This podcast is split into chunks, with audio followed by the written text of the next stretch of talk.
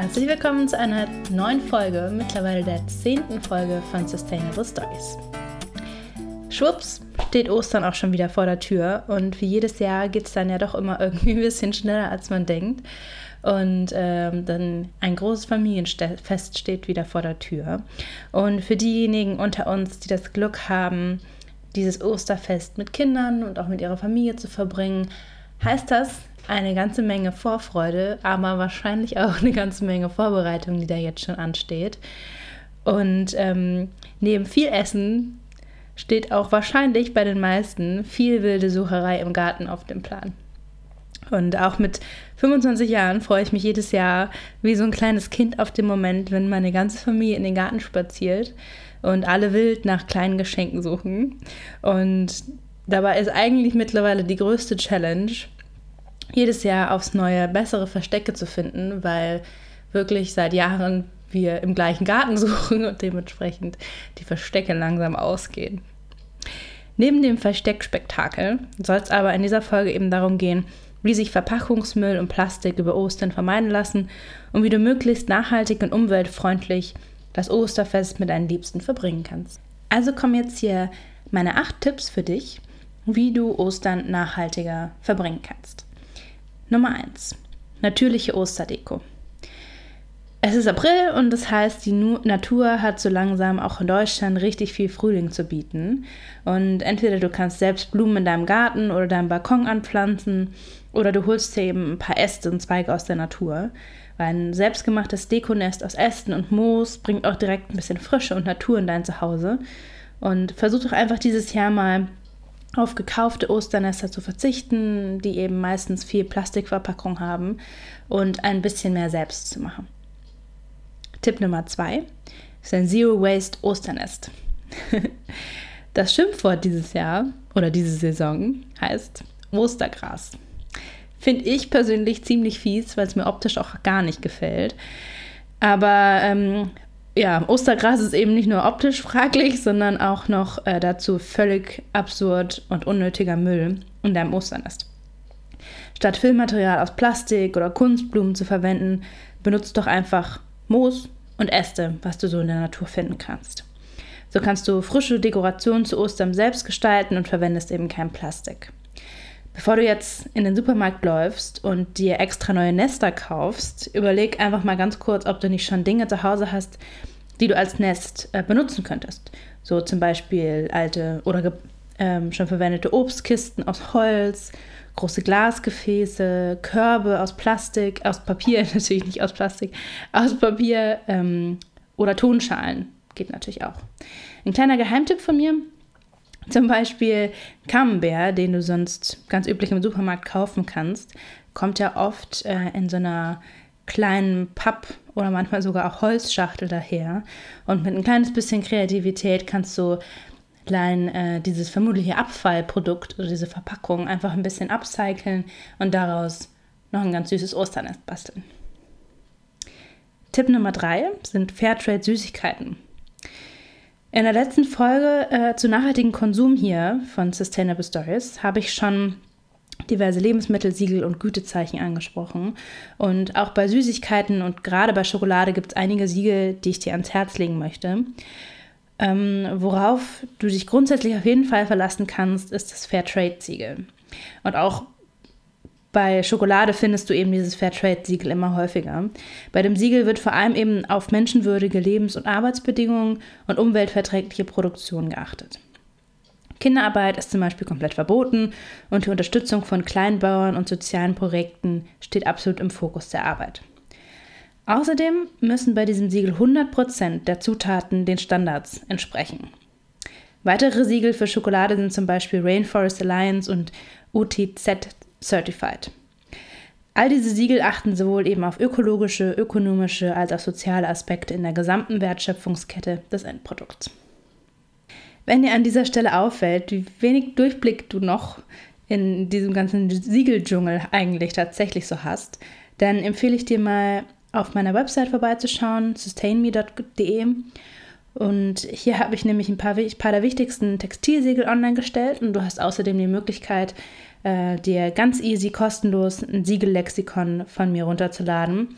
Und da stehen dann noch sehr viel mehr Siegel und sehr viel mehr im Detail erklärt. Tipp Nummer 5, um dein Ostern nachhaltiger zu gestalten, sind auch faire Geschenke. Ja, wir alle lieben Schokolade und bei den meisten liegt da dann doch aber noch die eine oder andere Kleinigkeit im Osternest. Und mein Tipp, achte auch hier darauf, möglichst faire und ökologisch vertretbare Geschenke zu kaufen.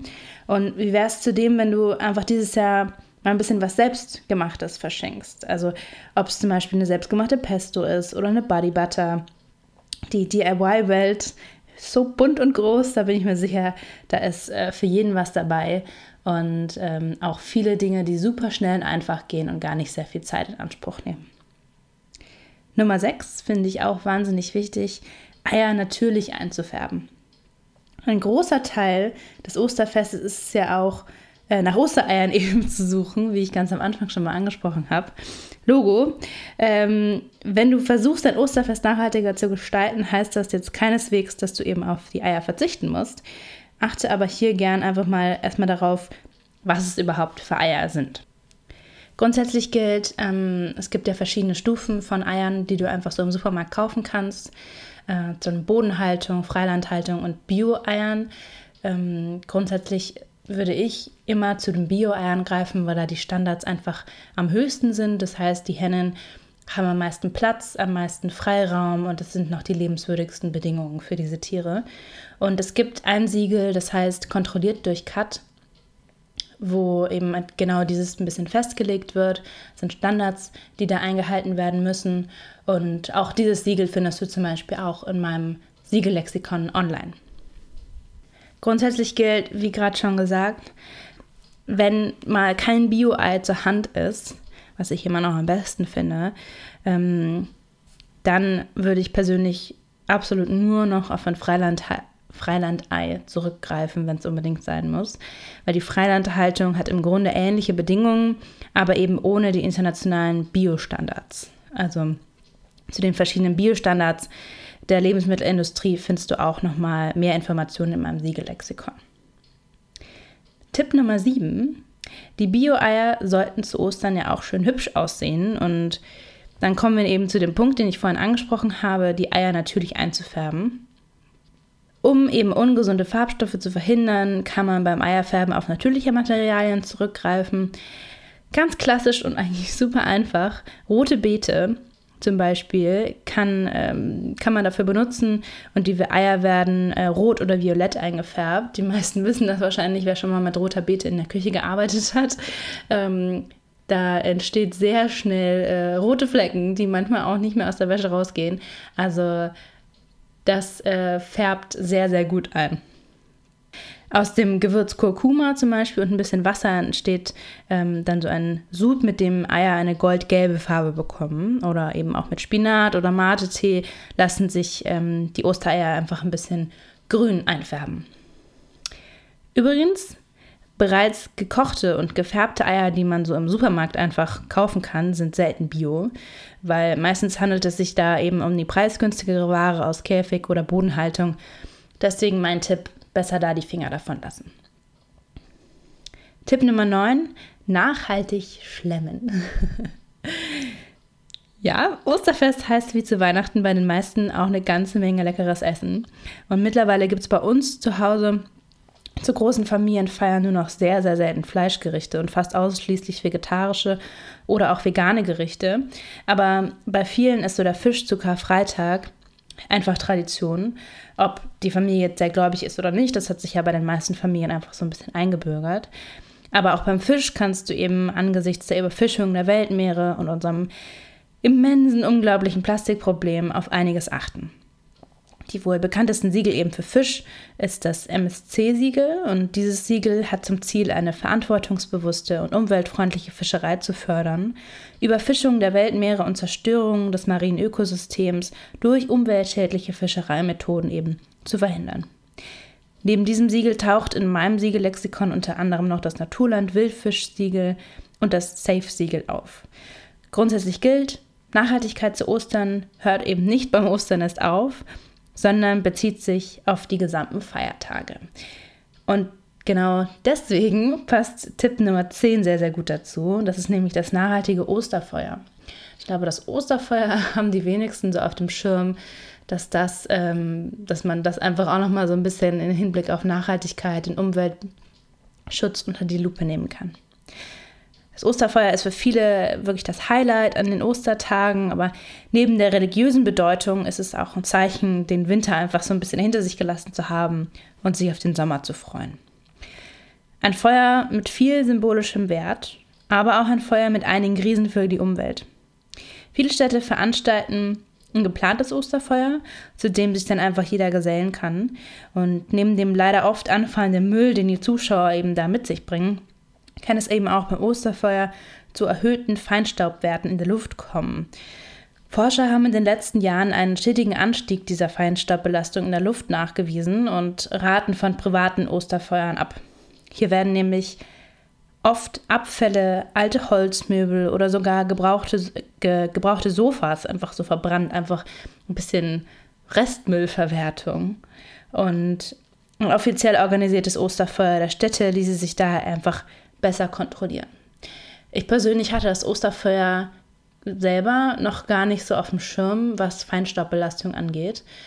Ähm, ganz klar, bei Silvester fällt unwahrscheinlich viel Feinstaub an den, den man ja auch in den großen Städten wirklich sehen kann. Aber auch das Osterfeuer ähm, ist natürlich, hat natürlich auch einen großen Einfluss darauf.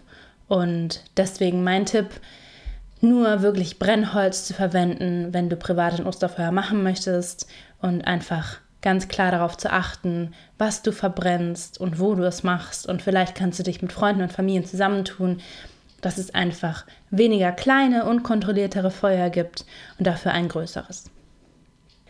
Auch noch ein Tipp, der letzte für deine Ostern, um es etwas nachhaltiger zu machen, ein bisschen äh, ein anderes Thema und zwar Tipp Nummer 11, der Friedensmarsch.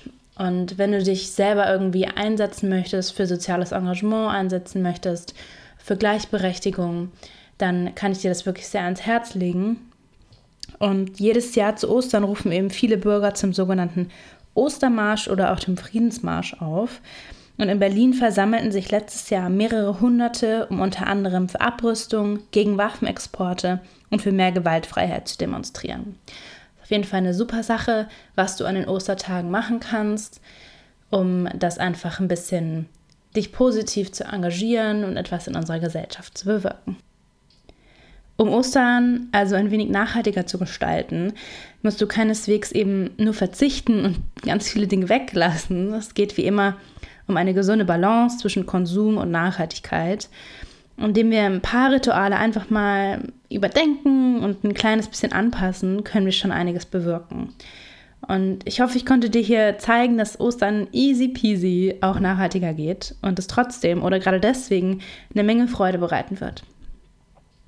Jetzt meine Frage an dich. Hast du noch weitere Tipps, wie du zum Beispiel Ostern nachhaltiger machst? Erzähl es mir gerne in den Kommentaren oder schreib mir einfach direkt eine Nachricht über Instagram oder Facebook und ich freue mich riesig von dir zu hören.